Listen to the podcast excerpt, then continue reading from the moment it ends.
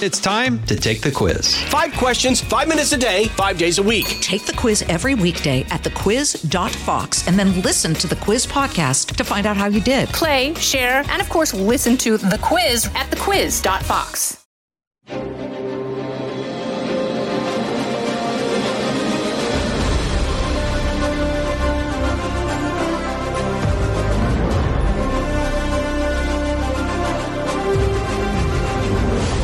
News Podcast presents Bret Baier's All Star Panel. America's got to be in the lead if you want to deal with these threats. We're going to lead. The mourning is over, the Shiva is done. And if you're a conservative, you should be optimistic. You know, my main priority right now is making sure that it delivers for the American people. We have to make our country great again, and I will do that. I think the president gets criticized by people all the time for the stuff he says, by people who ignore what he does. Now, Fox's chief political anchor, Bret Baier. Bret Baier. Republican candidates continue to campaign ahead of the second Republican primary debate hosted by Fox Business at the Ronald Reagan Presidential Library in Simi Valley, California on September 27th. Recent polling suggests that former President Trump is continuing to gain support in the wake of his criminal indictment in Atlanta, Georgia, for his alleged role in attempting to overturn the election results in that state. And its primary purpose is election interference, and we're not going to let this election be stolen from us. Meanwhile, the U.S. Senate returns to session this week after their August recess. And aside from working to avoid a government shutdown, Congress will also weigh disaster relief funding for Hawaii and Florida after the Maui fires and Hurricane Idalia. For a conversation on this and more, we bring in our panel Fox News senior political analyst Juan Williams, founding editor of the Washington Free Beacon, AEI resident fellow Matthew Continetti, and Fox News audio political anchor and Washington correspondent Jared Halpern. Matthew, uh, the trajectory of Donald Trump's polls is really something to watch. It is, Bret. It never changes. Um, to the degree it does change, it gets higher after every time uh, Donald Trump is indicted or some uh, piece of legal news uh, surfaces. And I think the bottom line is that Trump has benefited benefited politically within the Republican Party from all of the indictments um, and trial news. It's caused Republicans to rally around him. It's also taken away all the attention from the other Republican candidates. Juan, it's almost as if Democratic pundits are suddenly realizing this weekend in particular, and the Wall Street Journal poll in particular, that there may be a vulnerability for the president here, even against a guy who's been indicted four times and will face trial during a campaign season in 24. That's right, Bret. He could win.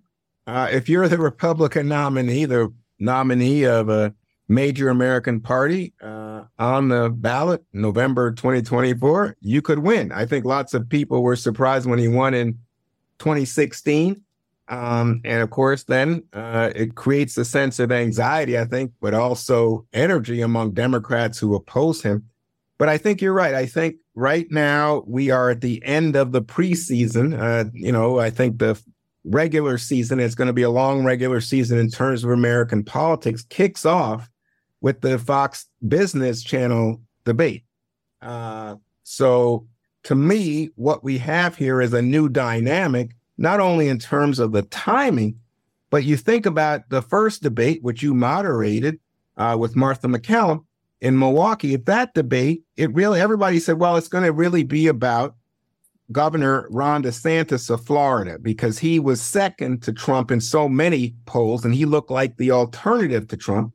As we enter the second debate, it doesn't look, it looks like he's fading. To, to, pick up on what Matthew was saying about Trump continuing to rise, it looks like DeSantis, on the other hand, is slipping, not only in polls, but in donations, uh, even in changing his campaign staff.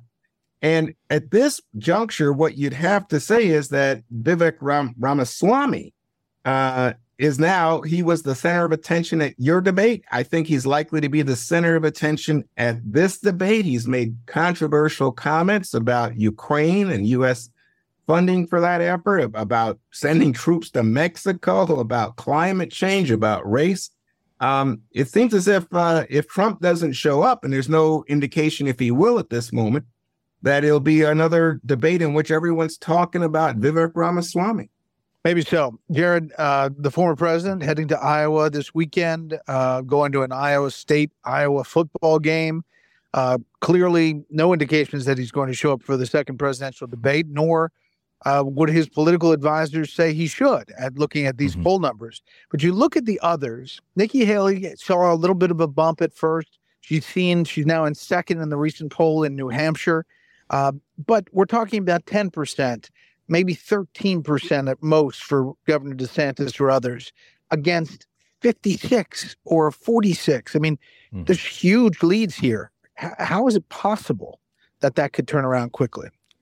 I don't know if it will turn around quickly, and I think that's what you hear from a lot of Republican, uh, you know, folks is that it doesn't have to happen quickly. Now, probably what does need to happen sooner rather than later is a coalescing. Right? Is there somebody who can emerge as that clear alternative, as that clear number two, somebody who can you know, shrink this race down as it gets closer to Iowa, closer to New Hampshire, closer to the other primaries, to maybe just a two candidate race. That seems to be, uh, I think, what that last debate uh, was about. You did not hear an awful lot from the other candidates about who wasn't on that stage. It was a lot of back and forth about their differences with each other, trying to disqualify each other uh, from the conversation. And I think that's because there is a strategy here that uh, this is a race that, that is going to have to start shrinking in size, and somebody's going to have to coalesce sort of the non Trump vote uh, for this uh, dynamic to change. Because that dynamic has changed, I'm not sure. Uh, that that former President Trump's thoughts on participating in a debate have shifted. I think it's notable too to see the strategy of uh, the president, President Biden, who um, at least so far his campaign is not paying a lot of attention to the Republican race, but you look at a lot of the ads now that they are getting ready to, to line up and put out here as football season starts, those big TV audiences trying to kind of educate uh, the voting public on his economic record. Kind of a tale of, of two different narratives, right? You have uh, some signs that the administration is eager to point to about an improving economy, but at the same time, really struggling to change the public perception with, with the president's poll numbers, especially as it relates to the economy in the mid 30s, if not lower in some polls. Matthew, last thing on the GOP primary, and that is, you know, there was still talk about Virginia Governor Glenn Youngkin possibly getting into the race late, but you know, it, it, that he's going to be on some galloping white horse and rescue the party is it seems a far fetch. Where is his lane?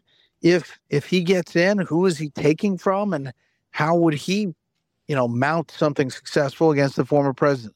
I think Glenn Youngkin's lane is in 2028, Bret. I think if he has a successful uh, election this year in Virginia, flipping uh, the Virginia legislature to Republican, that would go a long way to show um, Youngkin as a national leader and a potential future leader of the GOP. But right now, the fundamental fact of this primary is Republican voters like Donald Trump. They think Donald Trump was a successful president. They think that Donald Trump is being unfairly attacked by Democratic prosecutors in the Biden administration. And I really don't see anything uh, changing uh, with Republicans' views and opening up a, la- a lane for a late entry in this race. 2028, of course, is a different story. Juan, there are more and more Democrats who are whispering about President Biden and saying maybe he is too old. When you get to, you know, above 60% of Democrats saying he's too old, and then overall the number being north of 70% in not just one, but three recent polls that starts to send alarm bells inside the Democratic establishment. I don't think there's any question Biden's going to have to find a way to deal with the age issue uh, because, in specific, as you mentioned, it's clear that Democrats have a problem with the age issue. It's not something that's being manufactured by critics on the right to undercut Biden. Uh, you know, to my mind, he's going to have to do more television. He's going to have to do more travel. Uh, his wife has tested positive for COVID, but if he does it, he's off on a trip that will take him around much of the world. He's going as far as Vietnam. That's the way that he's going to have to deal with questions about age by showing himself to be an active and engaged president. You know, so far the Republicans have not had success in making Hunter Biden, his troubled son, the big issue. So far, we've had no recession. So it, you know, from the Biden campaign choice, it's saying it's thinking, wait a minute, when people have trouble with Biden, they talk less about the economy or his son, that now they talk about age. With Trump, people talk about, well, we have problems with, you know, possible indictments, corruption, autocratic tendencies. But the age issue remains the yoke around Biden's neck. Which is quite something, Jared. If you think about that, just the recent polling mm-hmm. that that's that high, concern about his age, that he's not up to the job, but yet the 77 year old Donald Trump, the, the those poll numbers are fine. He can handle it according to Democrats yeah. and Republicans. I was going to make that that point too, right? It's not as if uh, this is a generational choice, if that's what the the nomination picture uh, looks like. I, I, think, listen, the White House has fielded a lot of questions about the president's age, about his ability to kind of uh, keep up with the the pace of the presidency. And again and again, that we we are told to look at his record, look at his achievements, look at the accomplishments he's been able to get through Congress, and been able to, to go on these trips. To Juan's point, I think the other thing that uh, you hear sometimes too is that it's one thing to say that you know, you have a concern about somebody's age, whether they're a Republican or a Democrat. Elections ultimately, though, are a binary choice, right? And so I don't know how big an issue age might be if it is a rematch between the former president and the current president, right? You are going to have, as I said, it's not a generational uh, shift between the two. And it's going to be a choice largely focused, I think, on policy and and and which direction they want to take the, the, the economy and foreign policy and everything else. And so I do think that it's raising questions right now. I'm not sure yet how big of a campaign issue it will be given the, the current sort of trajectory of this race. Panel, we'll hold it right there. From the Fox News Podcasts Network. I'm Janice Dean, Fox News senior meteorologist. Be sure to subscribe to the Janice Dean podcast at foxnewspodcast.com or wherever you listen to your podcasts. And don't forget to spread the sunshine. And Matthew, uh, you, we talked about the U.S. Senate being back in today. We heard from the Senate Minority Leader Mitch McConnell gave his first speech since that medical issue of some kind, that freezing that he had in Kentucky. It's his second one of those in recent months. The doctors came out and said he's okay to continue working. Clearly, he wanted to show uh, that he was vital enough to uh, to deliver that speech although clearly it's a softer delivery for Mitch McConnell than we've seen in dozens of other speeches on the Senate floor. Um, but yet, that issue too, and then you have Dianne Feinstein from Democrat from California, also, eh, you know, with uh, calls among Democrats that she should step down. There are two senators that the age issue comes up again, and that doesn't benefit Biden either. Right, Bret. There's been a long-standing tacit agreement among senators of both parties that you don't raise health issues regarding members of the other party. And so, whether it was um, John Fetterman of Pennsylvania or earlier Republican Senator Mark Kirk of Illinois, uh, Dianne Feinstein's age, the muted response that greeted Mitch McConnell's episode last week, senators have been reluctant to talk about uh, health. I do think, though, that it's becoming a problem for the Republicans because what they need now is uh, Mitch McConnell's full attention and expertise and familiarity with the rules if they're going to get through the next month uh, and uh, fund the government and um, get the aid to the disaster zones in Hawaii, California, and Florida, uh, as well as additional aid to Ukraine. Right now, a lot is riding on the Republican Senate leader, and that raises the stakes for Mitch McConnell, who uh, clearly um, is laboring under some some bad health conditions. Yeah, Juan. I mean, he, Matthew makes a good point. I mean, we're he- heading to another fiscal cliff, another government shutdown, showdown, and the House Republicans are saying we were elected not to sign these big omnibus spending bills, not to continuing doing it like we've been doing it. Uh, Mitch McConnell's saying we need this supplemental funding that takes us through the end of the year. Uh, the House is saying not so fast. So that's right. It could be a big showdown. Well, it's an intramural showdown between Republicans in the House and Republicans in the Senate. The Senate has passed, I believe, 12 of 13 appropriation bills uh, on a bipartisan basis uh, with McConnell as the leader of the GOP caucus in the Senate. Now you have, as you just said, the House, where, you know, not only are they talking about a sh- possible shutdown, they're talking about maybe impeaching President Biden. I think you, you're just not going to see support for that coming from a Republican Senate caucus led by Mitch McConnell.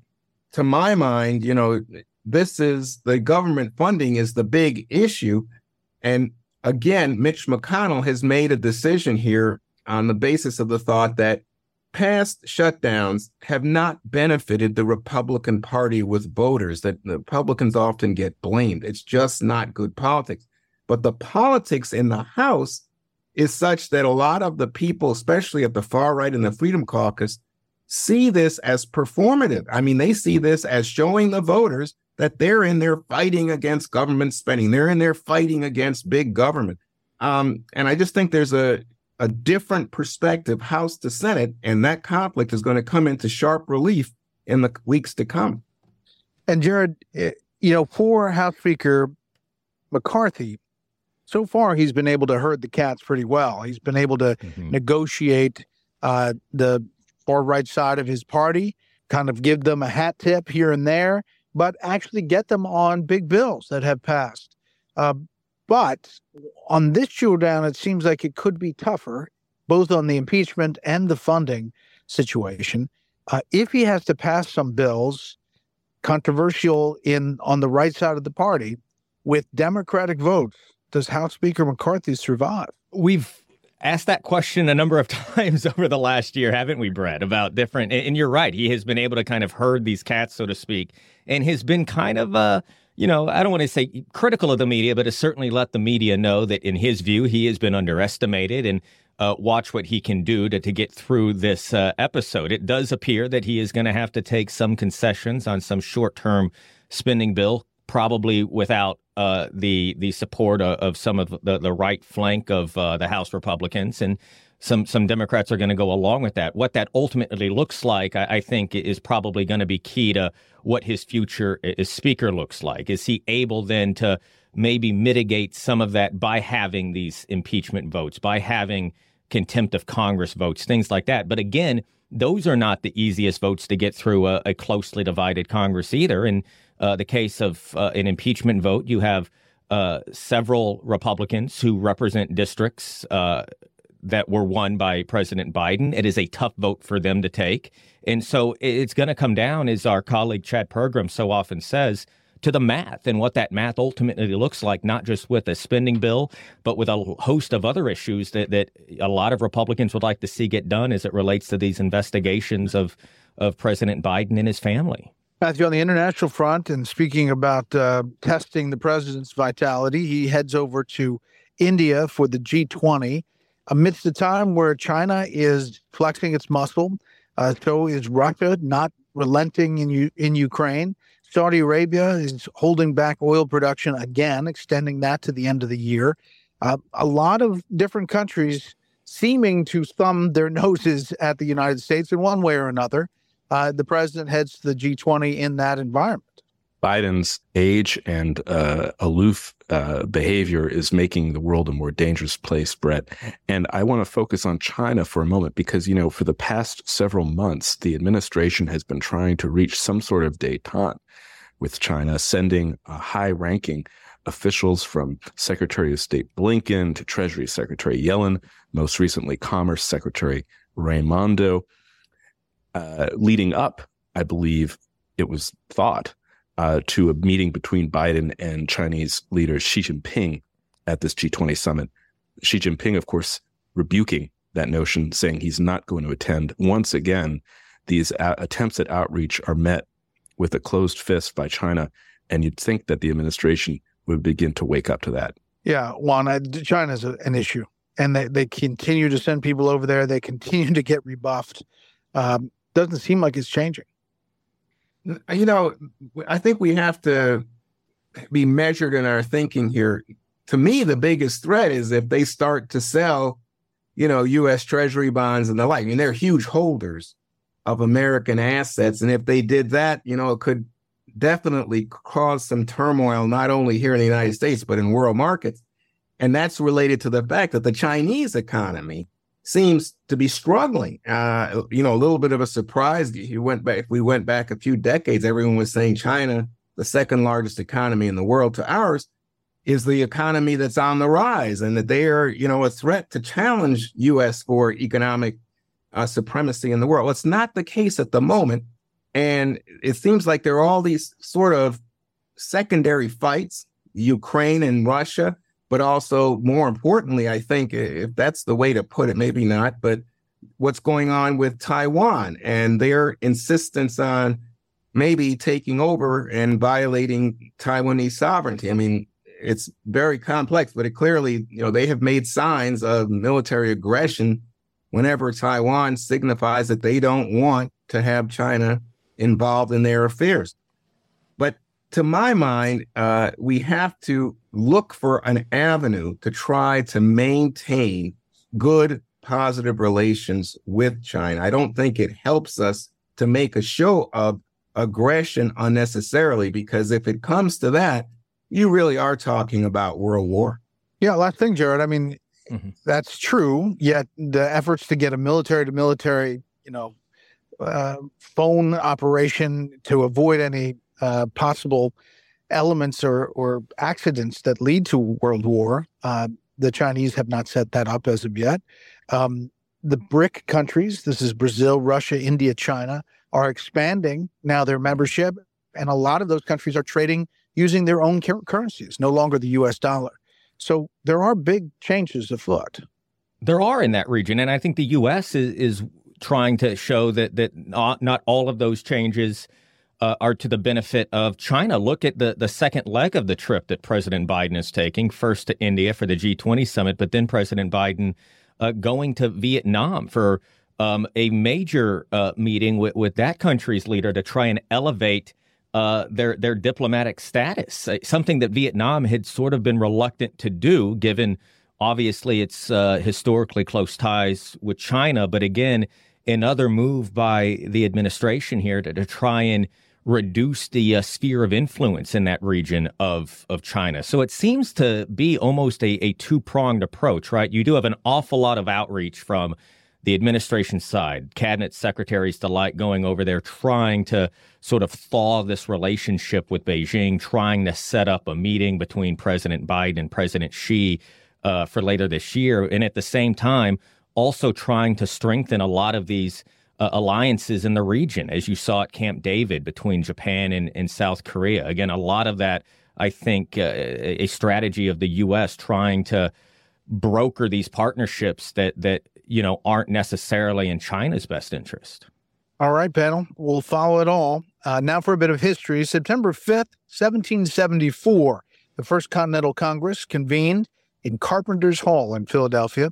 Delegates from 12 of the 13 colonies met to discuss a response to the intolerable acts that sought to rein in the colony's revolutionary behavior.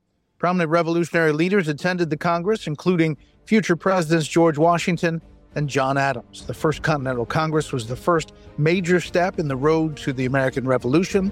As the Congress reconvened the following year, the first battle of the war had already taken place in Lexington and Concord. Good book about that coming out October 10th. Uh, that'll do it for this week. You can hear more of this series at foxnewspodcast.com, wherever you download podcasts. Make sure to leave a rating and a review. We want to hear from you. For Juan, Matthew, and Jared, I'm Bret Baier. We'll see you next time. Listen ad free with a Fox News Podcast Plus subscription on Apple Podcasts, and Amazon Prime members can listen to this show ad free on the Amazon Music app.